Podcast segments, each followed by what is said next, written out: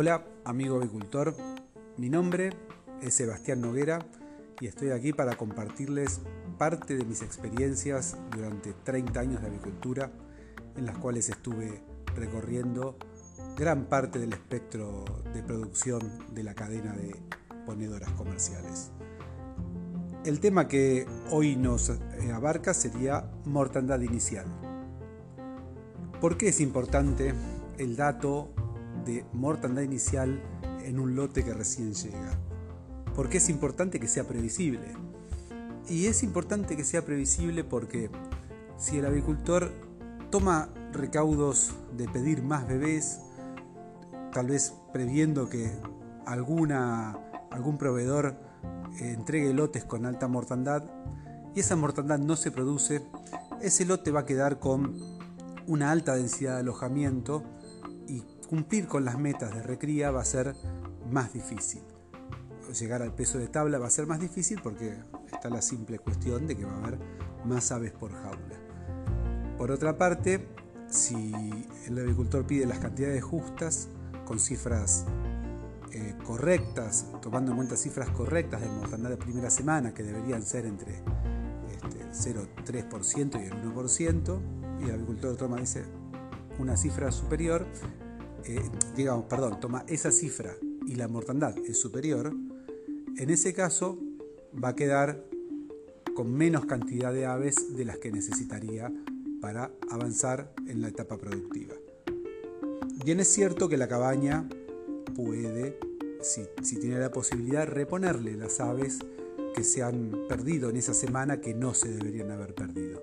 Pero eh, eso no es lo ideal, si bien llegado el momento sería la, prácticamente la única solución posible, pero no es lo ideal porque produce otro impacto sanitario ese ingreso y eh, desuniforma el lote que estamos, que estamos alojando. Aparte de producir una consecuencia económica, tal vez no tan grande, pero que sí existe, que es tener que prolongar el periodo de calefacción a las necesidades de las aves que entraron en última instancia.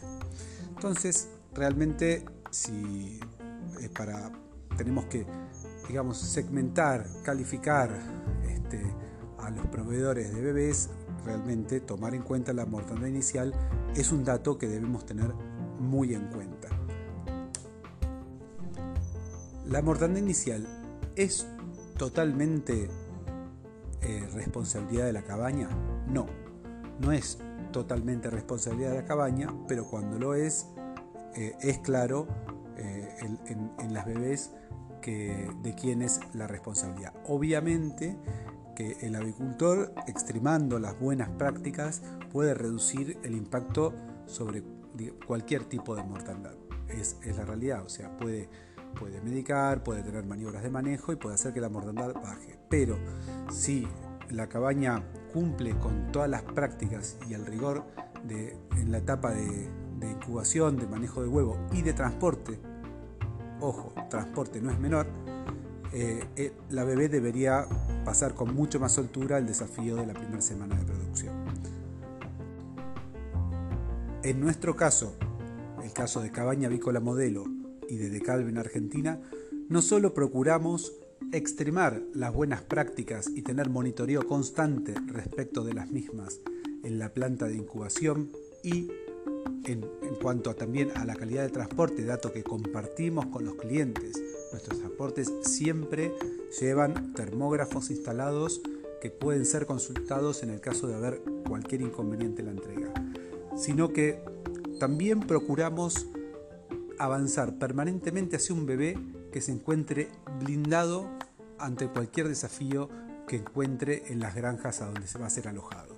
Y con esto nos referimos a los más altos títulos de las, de las eh, em, inmunidad que pueden transmitir maternalmente las reproductoras y también un, cuidado especial a la sanidad intestinal de la futura ponedora, eh, administrando en planta de incubación probiótico, en este caso de la línea del ANCO, probiótico Protexin. Ahora bien, supongamos que las condiciones de, de cabaña son ideales, el transporte tuvo una temperatura uniforme en, todo el transcurso, con una humedad adecuada al desarrollo de las bebés y las mismas se bajaron o llegaron hasta la puerta de la granja o la puerta del galpón en forma adecuada. En ese caso, en el, en el galpón a donde se vaya a alojar, debemos tener en cuenta primero el tema más obvio, que es el tema de la temperatura, una temperatura que esté entre 32 y 34 grados con cierta flexibilidad, pero aproximándose a esos valores, y una humedad que, sea relativamente alta, más del 70% diría yo.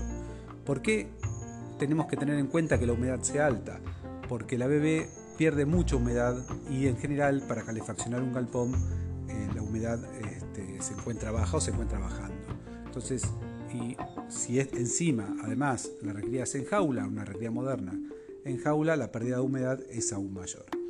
Obviamente la bebé debe tener una presión de agua adecuada a su bajo peso, o sea, que las líneas de agua tengan baja presión.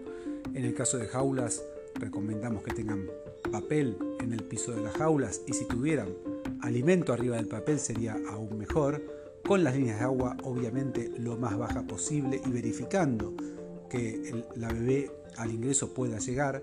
En el caso de, recibirse a piso y tener picos y tuviera la posibilidad también de tener honguitos, bochitas de agua, también sería excelente. También debemos tener en cuenta que al momento de llegar la bebé, si el galpón se estuvo como debería haber estado calefaccionándose 12, 18 horas antes, eh, tener en cuenta que el agua también ha sido calefaccionada junto con el galpón y tal vez sea necesario hacer una purga para que cuando la bebé tome eh, su primer contacto con el pico el agua esté fresca y surta digamos el efecto que tiene que tener. Eh, todas condiciones, el alimento, eh, como ya dijimos en el papel, pero también en el comedero, no alojar tal vez las bebés y con apuro estar distribuyendo el alimento en el primer momento, sino ya tener todas las condiciones de calefacción, de agua, de alimento y dedicarse a, observar el comportamiento de la bebé, porque bien es sabido que no hay dos lotes iguales. Hay lotes que, como lotes de color, que realmente les encuentra, eh, le cuesta más encontrar el agua, y hay lotes de blancas que parece que hubieran nacido tomando en pico. Pero eh, el último momento siempre es un mal consejero. Y obviamente, en cuanto a la sanidad inicial, si bien tal vez este factor no se va a notar en la primera semana, pero sí en el desarrollo posterior, el vacío sanitario que haya tenido la recría es totalmente importante.